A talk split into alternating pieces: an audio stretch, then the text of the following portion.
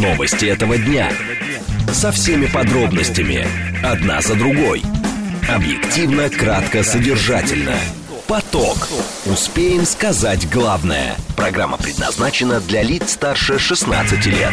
14.05 в столице. Радиостанция «Говорит Москва», 94.8. Микрофон Евгения Волгина. Всем добрый день. Программа «Поток». Мы с вами самые последние актуальные новости будем обсуждать. Координаты эфира смски плюс семь девять два пять восемь восемь восемь восемь девять четыре восемь. Телеграмм для ваших сообщений «Говорит МСК-бот». Смотреть можно в YouTube-канале «Говорит Москва». Стрим там начался. По традиции сейчас давайте с движения в городе начнем. В движении. 4 балла показывает Яндекс. Будьте, пожалуйста, внимательны. Юго-восток МКАД, внутренняя сторона, а, стоит, начиная от Старой Рязанки и до примерно съезда в город Видное. А, внешняя сторона еще между Калужской и Симферопольским шоссе подтормаживает, и традиционная пробка между а, Ленинградкой, даже между Дмитровкой, Ленинградкой и Волоколамкой. Третье транспортное кольцо. Здесь э, стабильно тяжело в районе Лужнецкой эстакады также в районе съезда на а, проспект маршала Жукова. Будьте внимательны. И район Савеловской эстакады. Садовое кольцо едет, в принципе, неплохо, но а, придется вам, наверное, минут семь а, потерять в районе Таганки и Таганского узла. И здесь почему-то Нижегородская улица тоже в районе Таганки, видимо, даже перекрыта, потому что Яндекс рисует здесь кирпич. Будьте внимательны. Слушать.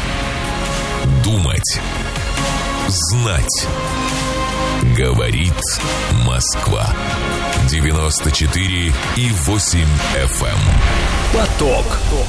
Новости этого дня. Итак, Евгений Пригожин заявил, что ЧВК Вагнер уйдет из Бахмута 10 мая из-за отсутствия боеприпасов. Его обращение опубликовала пресс-служба. Лавров назвал условия разрешения конфликта на Украине. Михаил Мишустин утвердил концепцию информационной безопасности детей. В конце часа обсудим, что микрофинансовые организации столкнулись внезапно со снижением спроса на займы. Дмитрий Бабич, обозреватель портала «Иносми», наш умный парень сегодня. Поток.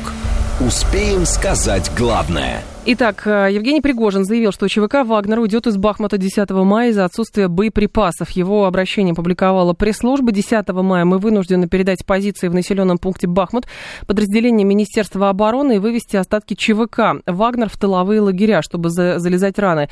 Я вывожу подразделение ЧВК «Вагнер» из Бахмута, потому что при отсутствии боеприпасов они обречены на бессмысленную гибель. Дефицит снарядов у военной кампании составляет 90%, подчеркнул Пригожин. Он добавил, что из 45 квадратных километров осталось занять 2,5 километра территории в городе. Мои коллеги поговорили сегодня на эту тему с Кириллом Кабановым, председателем Национального антикоррупционного э, комитета, членом СПЧ. Давайте его послушаем, потом э, поговорим еще с э, военным экспертом.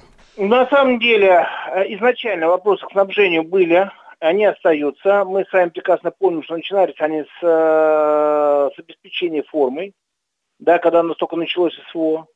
А потом у нас пошли вопросы по обеспечению вооружениями, потом вопросы по обеспечению дронами. Да, это много-много, это не целая цепочка. Да? А на, сегодняшний момент а, я не склонен не доверять а, Евгению Пригожину, значит, в его, в его заявлении. Да, я думаю, что э, это заявление достаточно ответственное. Э, он понимает, чем, чем оно грозит. Да, и э, именно поэтому, э, неся огромные потери, э, сохраняя людей, он принимает такое решение. А, значит, вопрос, вопрос в том, что э, здесь надо поднимать вопрос, э, ну, нам тоже поступает разных источников информации, по э, качеству и объему производимых порохов, например. Значит, мы говорим о том, что э, на сегодняшний момент такая проблема существует. Она существовала давно, но никто ее не решал. Никто ее не решал. А, потому что а, у нас есть такие деятели, которые считают, что лучше закупить, чем начать производить свое. Да? И это, это было даже когда, когда а, началась украинская история, украинская трагедия. Вот вопрос надо занимать, задавать глобально. И когда, когда э, нам некоторые товарищи говорят, что не надо искать внутренних врагов, их надо искать. Их надо, надо искать ответственных. За каждой, за, за, каждой, за каждой человеческой жизнью, за каждой трагедией на фронте стоит конкретно ответственное лицо. Да, и вот это надо понимать. Поэтому э, я еще раз говорю, у меня нет оснований не доверять руководителю ЧВК «Вагнер». И хотели бы услышать ваше мнение, как теперь будет складываться ситуация со взятием Артемовска после таких заявлений? Ну, я не знаю, как она будет складываться на самом деле, потому что основная, основной, основной удар и основная история, э, и основная задача выполнял ЧВК «Вагнер». И как будет сейчас история с э, Артемовском, ну, на самом деле, э, достаточно, достаточно проблематично. Это Кирилл Кабанов, председатель Национального антикоррупционного комитета, член Совета по правам человека. А, здесь еще любопытно заявление Значит, э, Пескова попросили прокомментировать эту ситуацию.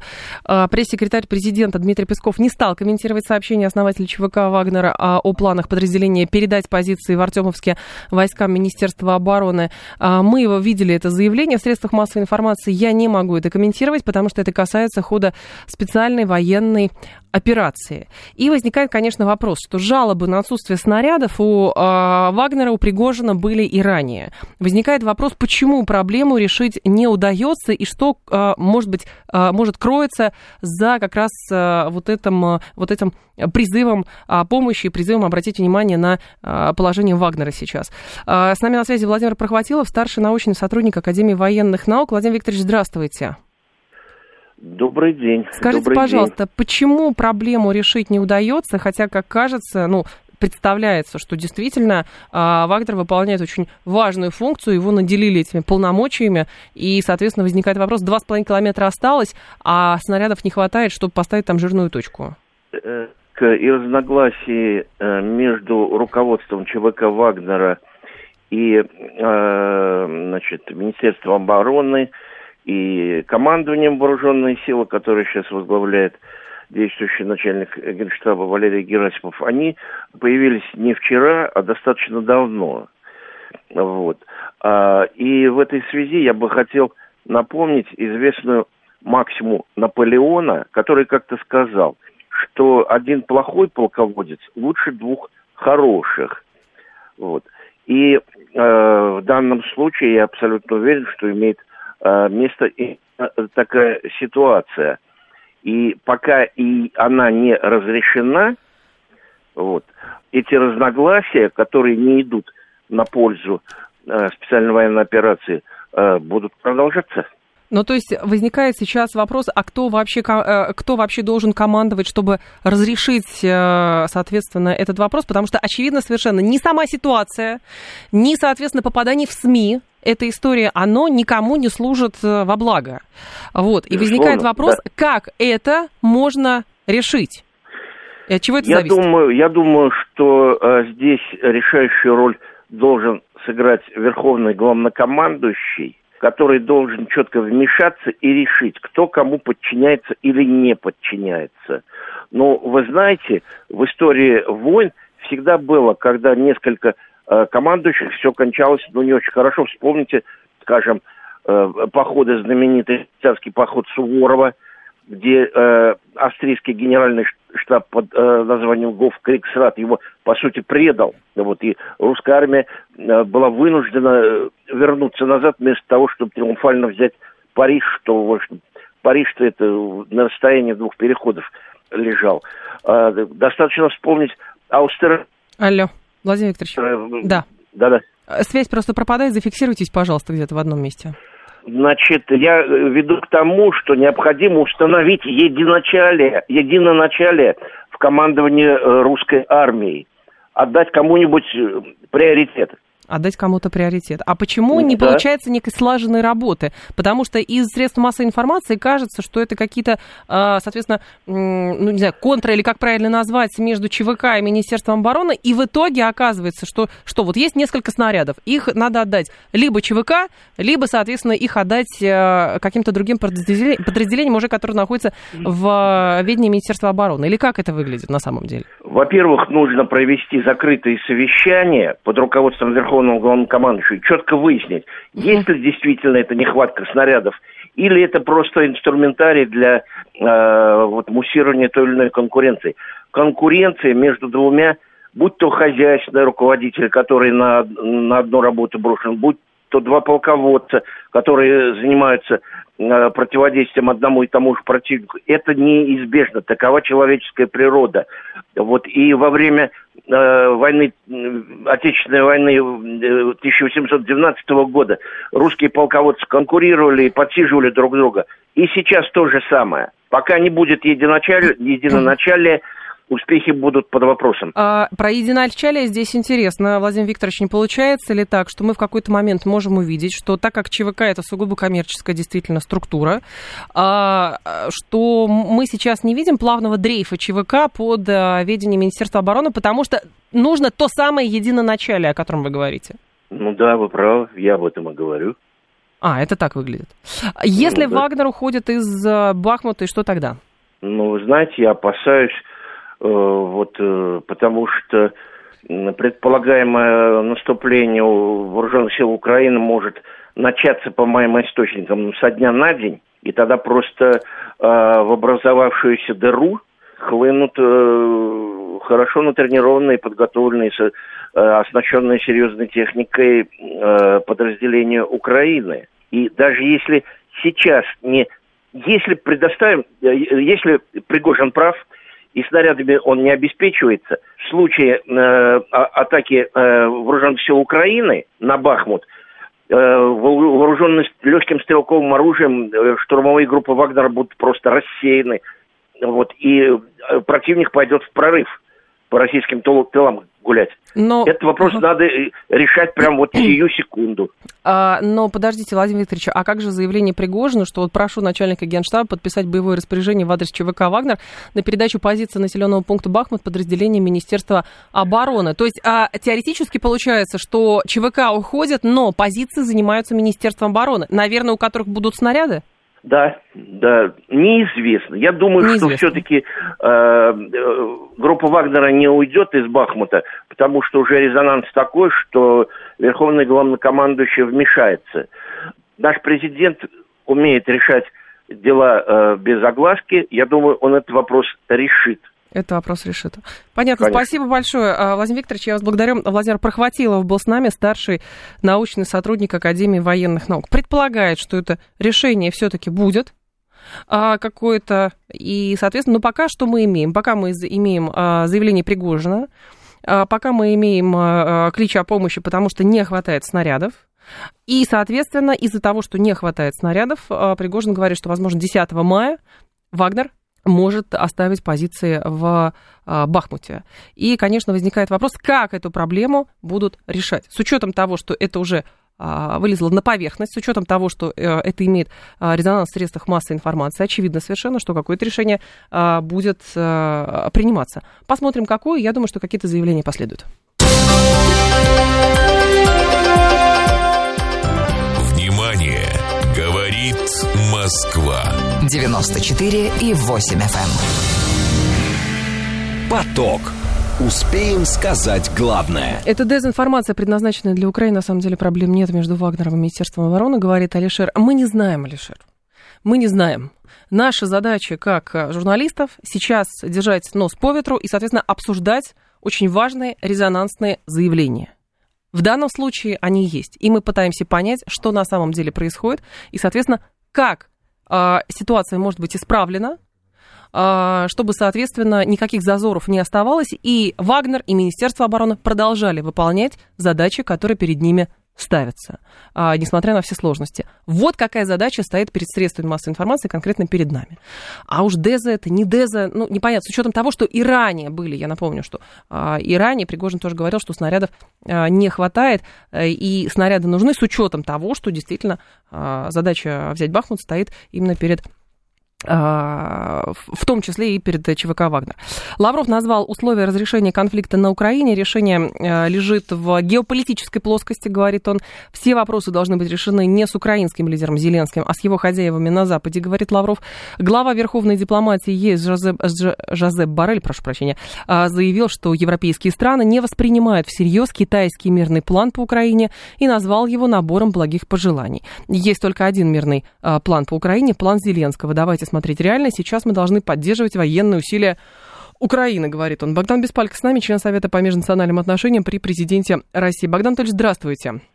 Здравствуйте, Евгений. Богдан Анатольевич, какие рычаги есть у Москвы, чтобы продвигать идею э, решения вопроса через геоп, э, геополитическую плоскость? То есть через то, что, видимо, Москва должна с кем? С Вашингтоном договариваться? Ну, видимо, да. Собственно говоря, об этом говорили эксперты многие и ранее. И сейчас это уже практически открыто озвучил Сергей Лавров, наш министр иностранных дел. Зеленский ничего не решает. И даже Сырский, Залужный и прочие якобы военачальники типа Буданова в реальности всего лишь марионетки, которые призваны демонстрировать, что воюют туземцы. Управляют там всем офицеры НАТО, и даже на, в полях там все чаще и чаще слышно, например, польскую речь. Угу. Поэтому, да, договариваться нужно с теми, кто всеми этими процессами, всеми этими марионетками, даже высокопоставленными, хорошо оплачиваемыми, управляет. Это Вашингтон, без всякого сомнения. Это Вашингтон. Так. Но что касается рычагов, то рычаги здесь могут быть разными. Если говорить о геополитике, то она неизбежно связана с экономикой и с военными инструментами. Конечно же, самые первые инструменты, которые приходят в голову, это военные. Угу. Если мы, э, соответственно, сможем э, осуществлять какие-либо наступательные действия, если мы сможем держать какую-либо оборону достаточно жесткую для того, чтобы перемалывать украинские вооруженные силы, то мы уже выигрываем, потому что Россия не развалилась, как на это рассчитывали на Западе, в ближайшие 3-4 месяца после начала специальной военной операции. Так. В этом случае мы уже выиграли. Сам Запад тоже испытывает кризисные явления. Не будем их преувеличивать, рассчитывая, что вот сейчас доллар превратится в бумажку, Запад угу. падет, Макрон пойдет подметать улицы, а Байден отправит в дом престарелых. Нет, это, конечно, не так, но вместе с тем кризисные явления на Западе все равно набирают силу. И это достаточно мощный фактор, который тоже заставляет западные страны либо идти в банк как в случае с заявлением Жозепа Барреля, либо же идти на какие-то компромиссы, но, возможно, в будущем. Сейчас в США уже э, обанкротится третий банк, причем банк, который принадлежит к системе Федеральной резервной системы ФРС. Это не что-нибудь, это достаточно жесткая ситуация, и о серьезности подобного рода событий говорят заявления Джанет Йеллен, например. А, поэтому сейчас идет игра на выживание, игра на истощение, по большому счету. Надо быть к ней готовыми. Но это получается нас... игра на истощение, то есть понятно, что все стороны понимают, что это игра на, истощение, на истощение и ждут, когда первый дрогнет. Кто-то. Да, конечно, это игра на истощение и игра нервов. Кто первым предложит пойти на компромисс, вот, соответственно, тот и будет э, тот и будет проигравшим, потому что ему навяжут невыгодные для него условия. И здесь, конечно, я согласен с оценкой Жозепа Барреля, что китайский мирный план – это набор благих пожеланий, угу. но Китай выдвигал подобного рода предложения без всякой надежды, что западные страны их примут. Китайцы так это даже не, не план, это, да, это же даже не план, это просто видение решения вопроса. Это не да, выглядело, как вы да, должны сделать это, тогда будет так-то.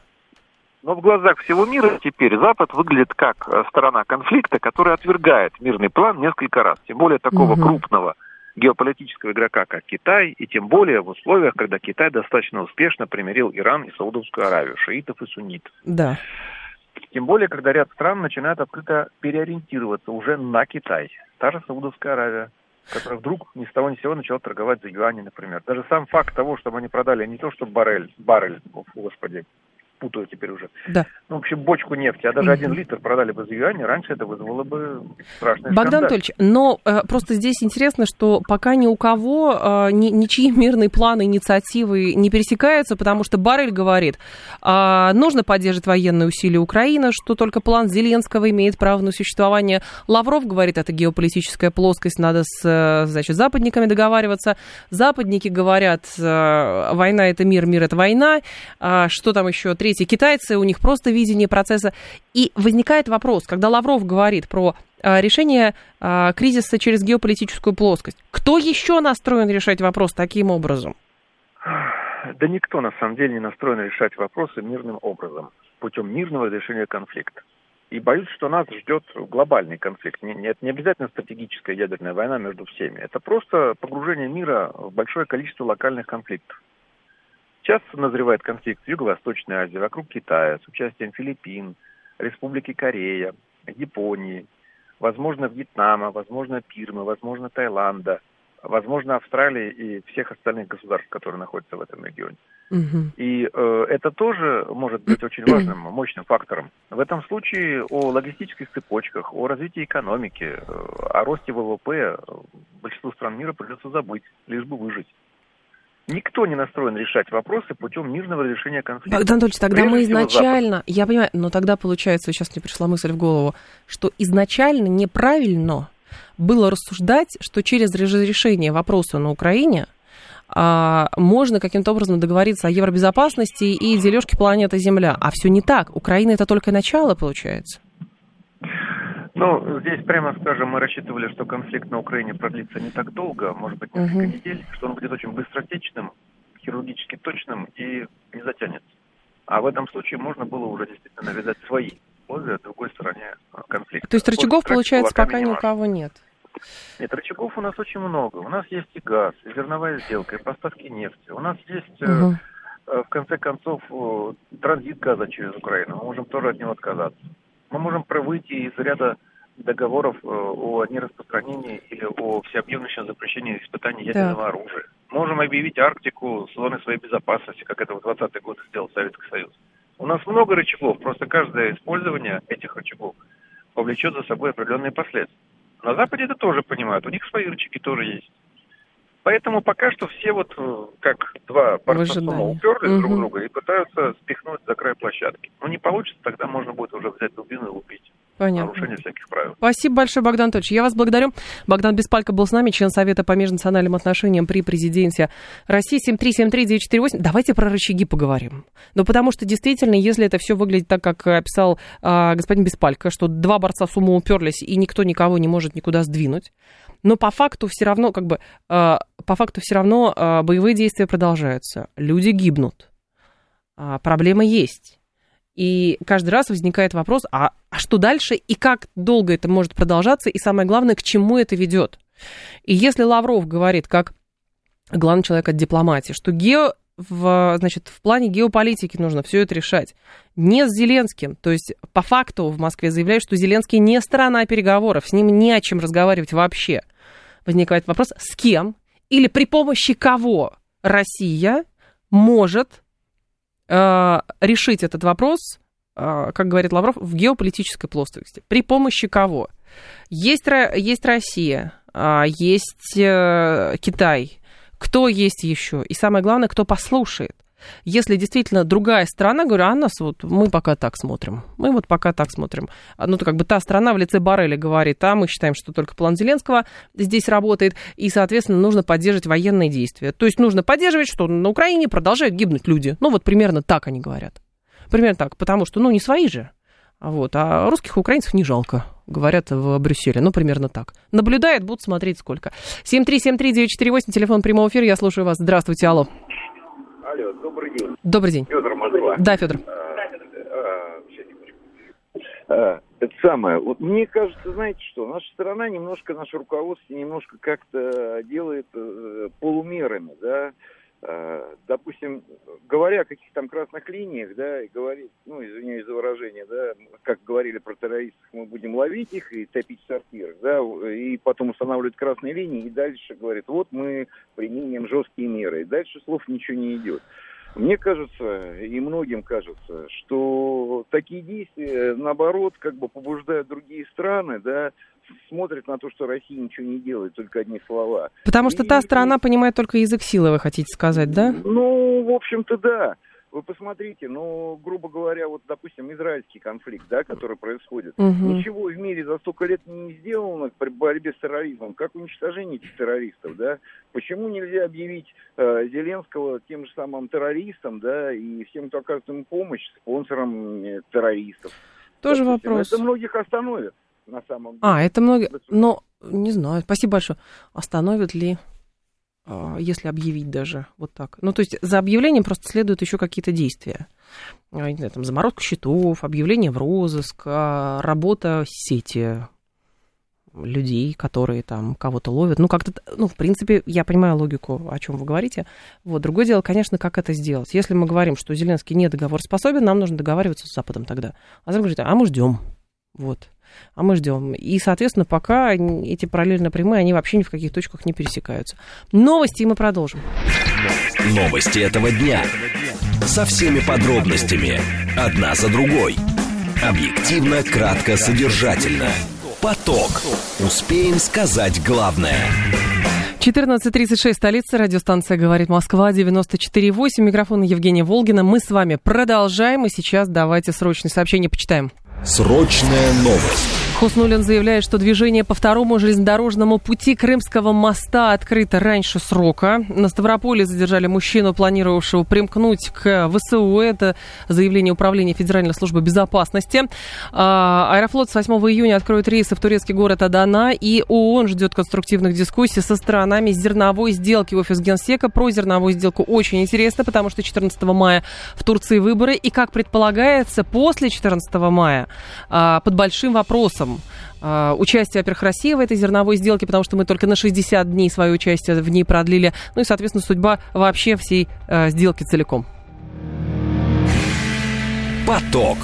Успеем сказать главное. Давайте дальше продвигаться. Михаил Мишустин утвердил концепцию информационной безопасности детей. По словам премьера, главная цель проекта – защита юных э, граждан России от угроз и рисков в цифровой среде. В интернете дети могут столкнуться с разными опасностями, например, со злоумышленниками, которые под видом сверстников могут расспрашивать о личных данных ребенка и о его семье. Затем эта информация может использоваться для шантажа, угроз и манипуляций, а также для вовлечения детей в деструктивные организации, говорится в сообщении правительства правительства. Документ подразумевает организацию в школах уроков информационной и цифровой грамотности и безопасности. По мнению главы Кабмина, подобная практика позволит обучить школьников безопасному поведению в интернете.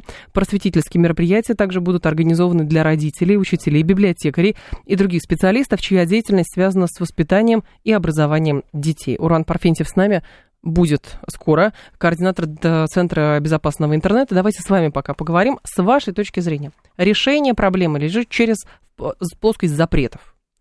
Или же обучение фильтровать информацию. С вашей точки зрения, а, решение вопроса о безопасности детей в цифровом пространстве лежит через запреты. Нельзя входить по паспорту, блокировать сайты и так далее. Говорите вы, да, 134, 21, 35.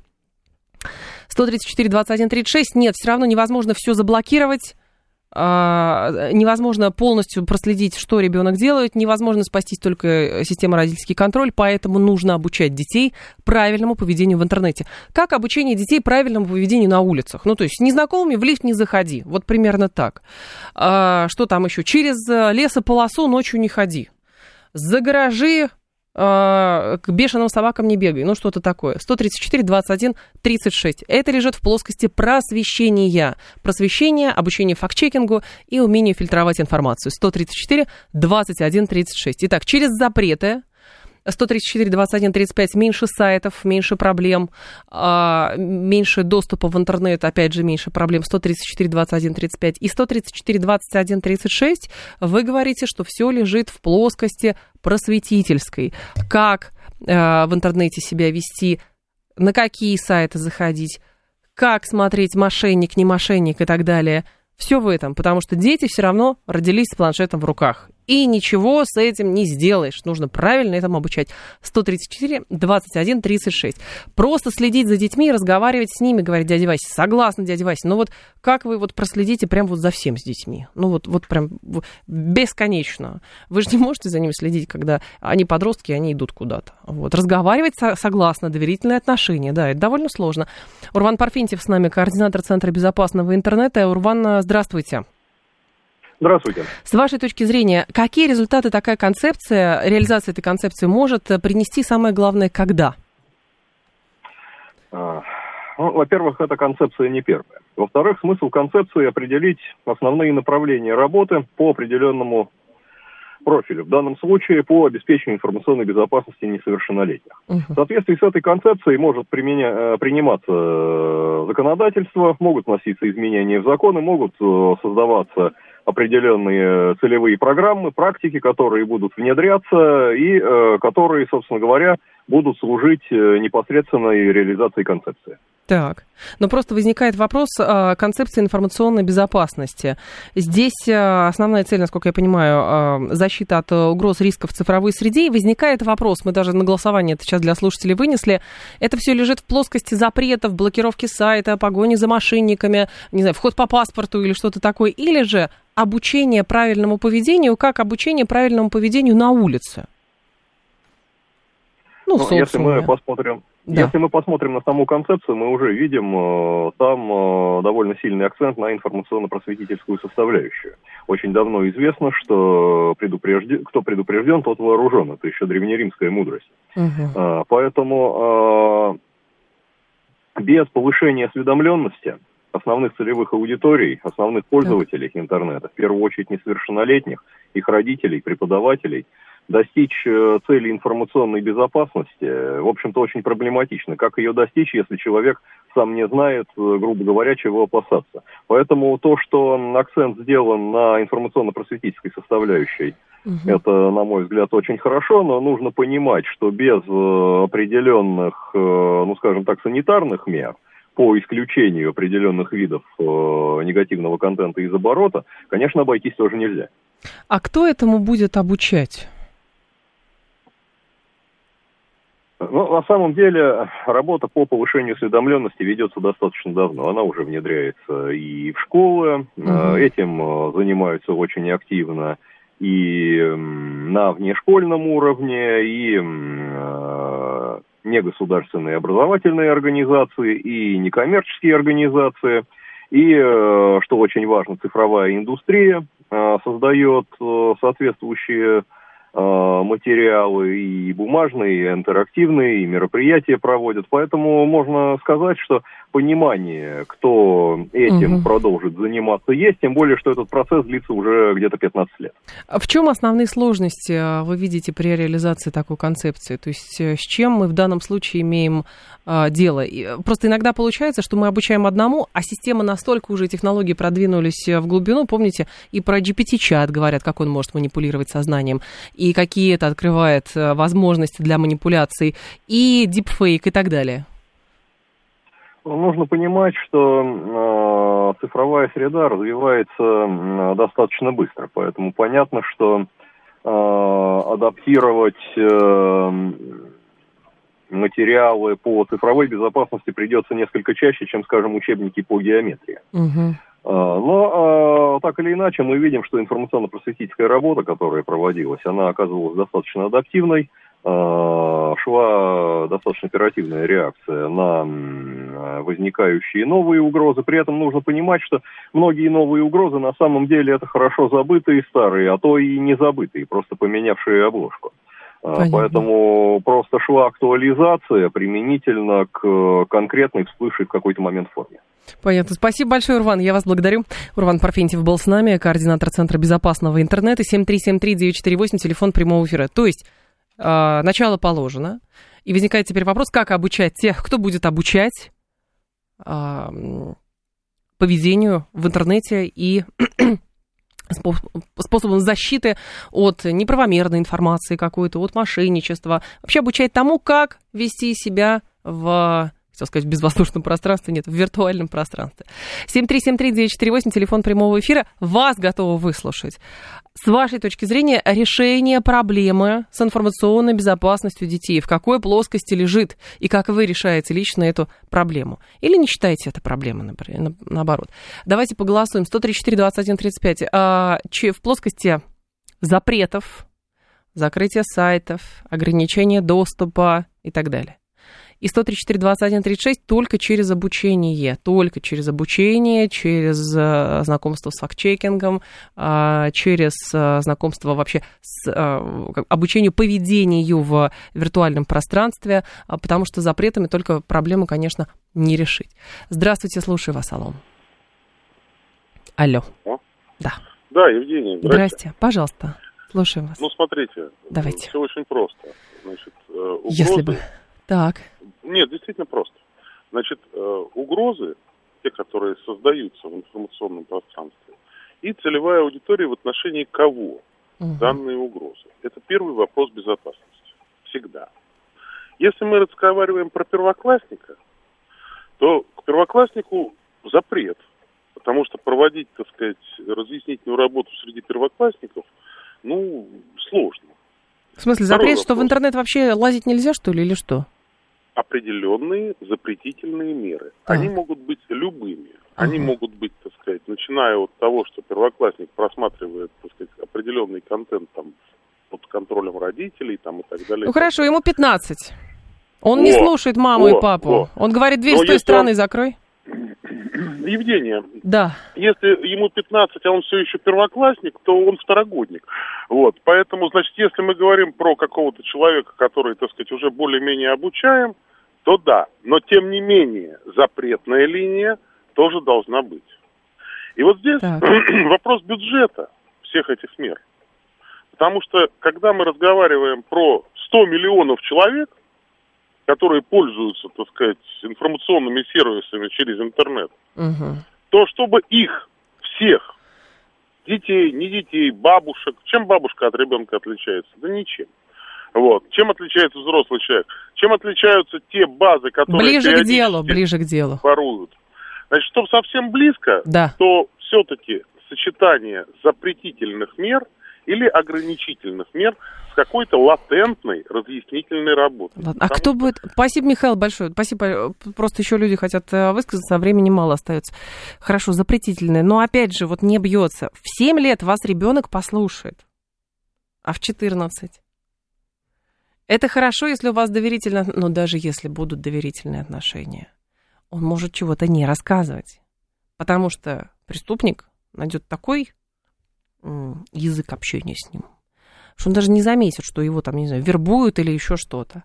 А если это взрослый человек? А правильно Юра Каменков пишет. Вы видели людей, которые носят миллионы рублей за то, чтобы их научили желание загадывать. Чему вы хотите научить? Совершенно верно, Ю, верно Юра. Совершенно, я полностью вас поддерживаю.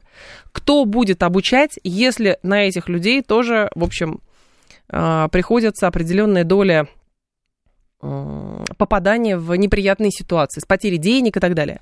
Так, меня ругают за слово факт-чекинг. А, товарищи, вы пропустили букву Т. Факт-чекинг, то есть проверка фактов. Вот, проверка фактов. Есть а, такой термин. Нужно обучаться проверять факты. А, и, и это тоже, в общем, довольно сложная, сложный навык. Вот. И этому нужно обучаться всегда. Нет такого, что ты вот в три года научился говорить, в шесть лет научился читать, и тебе больше ничего не надо.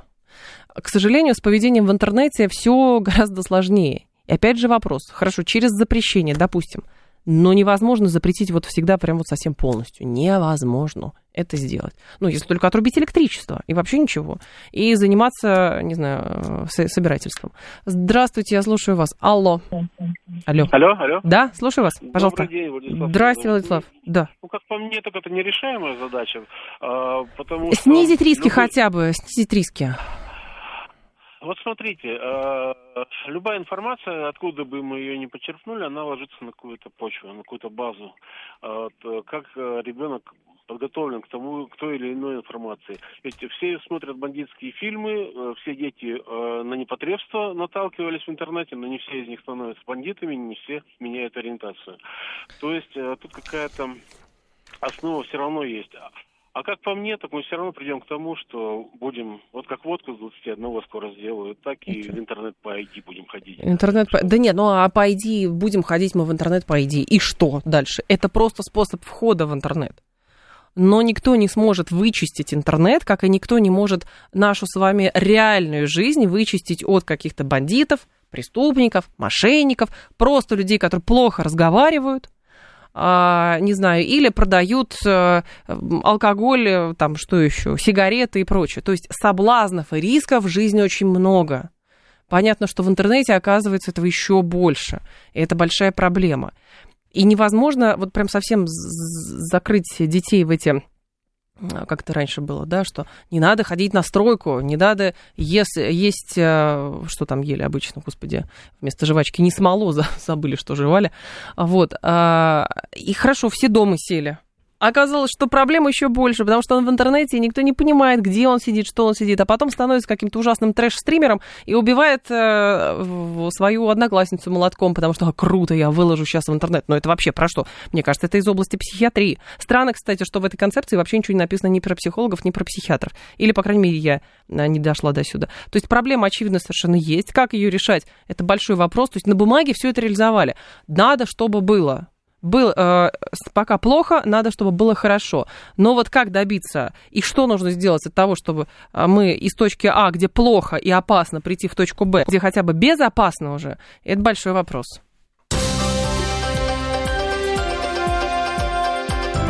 Внимание! Говорит Москва. 94 и 8 FM. эм. Поток. Успеем сказать главное. А, микрофинансовые организации столкнулись со снижением спроса на займы. Перед майскими праздниками показатели уменьшились на 3-6%. Коммерсант об этом пишет со ссылкой на опрошенных представителей отрасли. Раньше конец апреля был одним из пиковых сезонов для сегмента микрофинансирования на фоне подготовки к длинным выходным. Но в этом году активность снизилась в связи с высокой неопределенностью в экономике, а также по причине ужесточения скоринга в ответ на вступление в силу э, макро пруденциальных лимитов, обязывающих МФО более тщательно проверять своих заемщиков. Денис Перепелицый сейчас будет с нами на связи, директор Федерального методического центра по финансовой грамотности Университета имени Плеханова, кандидат экономических наук. Денис Григорьевич, вас приветствую, здравствуйте. Здравствуйте, Евгений. Скажите, пожалуйста, это какая-то разовая акция или действительно тенденция? То есть, не знаю, денег у людей стало больше или страха больше перед процентами и условиями, которые выдвигает МФО? Про что это? Я все-таки думаю, что изменилась экономическая ситуация, потому что больший рост кредитов был связан как раз с пандемическим периодом, то есть э, люди лишились работы, э, многие, и были вынуждены просто брать деньги там, где их давали. Да? Uh-huh. Давали их только в микрокредитных организациях. Сейчас ситуация несколько стабилизировалась, э, пошли какие-то поступления, индексации, бюджет все-таки выделяет средства, поэтому необходимость уже в таком объеме кредитов а, в микрофинансовых организациях, она снизилась для большинства людей, и, угу. соответственно, они уже перестали пользоваться частично, да, там же небольшое снижение, порядка 6% у нас э, по этим микрофинансовым организациям. Так. Поэтому, поэтому, скорее всего, ну, плюс ко всему, такие центры, как наш, э, финансовой грамотности, работают над просвещением населения, то есть люди понимают риски, связанные с вот такими дорогими кредитами, естественно, остерегаются э, влезать в долги, да, несмотря на то, что средний объем кредитов порядка 11 тысяч рублей угу. таких организациях. Но тем не менее, то есть просвещение идет, и это тоже один из факторов, который способствует снижению таких микрозаймов. Каким образом э, МФО будут, с вашей точки зрения, на это реагировать? Потому что, ну, пока сложилось, э, с учетом э, тех ситуаций, которые складывались вокруг э, займов в микрофинансовых организациях, что это какая-то маргинализированная ниша э, выдачи займов с учетом процентов, э, договоров вот этих мелкого шрифта и так далее. Насколько сейчас эти структуры э, вышли из этой маргинализированной зоны и действительно, ну, в рамках закона могут решать проблемы с тем, что у них не хватает заемщиков? А, но дело в том, что мегарегулятор э, Центральный банк, наш Банк России, он э, повысил э, требования к качеству этих кредитов, и, соответственно, микрофинансовые организации, они вынуждены выполнять эти требования и более тщательно отбирать заемщиков. То есть это тоже еще один из факторов, который повлиял на снижение объема выданных кредитов. Естественно, они должны как-то компенсировать выпадающую прибыль mm-hmm. и стараются увеличивать сроки кредитов, потому что средний срок 1-2 месяца сейчас, то есть они стараются выдавать их на более длинные сроки. Так. И таким образом увеличивать э, доход с каждого клиента. Доход с каждого клиента. Но, э, Денис Григорьевич, с вашей точки зрения, нет ли такого, что мы сейчас просто прошли, э, как, э, потреб... как заемщики э, в целом в этой сфере, прошли вот некую точку самую верхнюю по востребованности такого вида займов, такого вида кредитных продуктов, и все, и теперь будет снижение? Ну, насчет верхней точки сложно сказать. Это зависит от э, экономической ситуации в России. То есть, если экономическая ситуация будет улучшаться и будет э, повышаться доступность э, и кредитов в принципе, да, то есть возможность их э, получать, потому что идет серьезная оценка банками заемщиков, то есть необходим постоянный доход, подтвержденный справками 2 НДФЛ или зарплатный проект какой-то. То есть многие у нас э, все-таки находятся в тени а жители России, да, и они получают это угу. Какую-то серую зарплату и, соответственно, не могут подтвердить свой доход и вынуждены прибегать к услугам вот таких микрофинансовых организаций. Поэтому это комплексный процесс, который связан, с одной стороны, с обелением э, системы так. вознаграждений, во-вторых, э, это связано с экономической ситуацией, то есть если она будет улучшаться, то потребность в таких э, микрозаймах будет снижаться. Но как инструмент, э, да, вот эти микрофинансовые организации, они предоставляют то, что не предоставляют банки. То есть если человеку негде взять деньги, он идет До в организацию. Да, uh-huh. да. Поэтому... Денис Григорьевич, а хорошо, а как повышение финансовой грамотности а, скажем так, можно ли судить о повышении финансовой грамотности через статистику взятых а, или возвращенных а, кредитов в микрофинансовых организациях? Я думаю, что частично можно, конечно, об этом судить, потому что люди понимают риски, но в безвыходных ситуациях у них нет выбора. То есть они все равно будут брать под любые проценты для того, чтобы закрыть текущие проблемные платежи, которые нужно платить. Да? То есть если у них нет вариантов не платить. Да? Угу. И бывают такие ситуации, когда просто нужны срочные деньги. Понятно. Поэтому здесь финансовая грамотность влияет опосредованно. Она влияет при повышении качества жизни, населения при увеличении угу. доходов, тогда, естественно, будет снижаться при высоком уровне жизни количество таких кредитов. Но я правильно понимаю, что МФО все-таки это организации, которые, у которых в основном рынок это регионы? То есть ну, это не большие города-миллионники? Естественно, зарплаты в больших городах-миллионниках выше, как правило, они белые эти зарплаты, да, и все налоги платятся, и, соответственно, заемщик может получить кредит в банке. А в маленьких регионах там может быть серый рынок э, зарплат, и, соответственно, деваться некуда, они вынуждены прибегать к услугам микрофинансовых организаций. Понятно. Спасибо большое, Денис Григорьевич. Я вас благодарю. Денис Перепелица был с нами, директор Федерального методического центра по финансовой грамотности а, университета имени Плеханова, кандидат экономических наук. Давайте так, если проблемы с деньгами, вы допускаете обращение в микрофинансовую организацию 134 21 35. Вот там, условно, до зарплаты кредит до зарплаты. 134, 21, 35, говорите вы. Да, микрофинансовая организация, ничего страшного, договор внимательно читаем и смотрим. 134, 21, 35. 134, 21, 36 лучше у друзей займете. 5-10 тысяч рублей. 134, 21, 36. И 134, 21, 37 без денег будете сидеть, а, гречку а, без масла есть, но ни, ни кредит не будете брать, ни к друзьям обращаться. 134 21 37. Давайте так.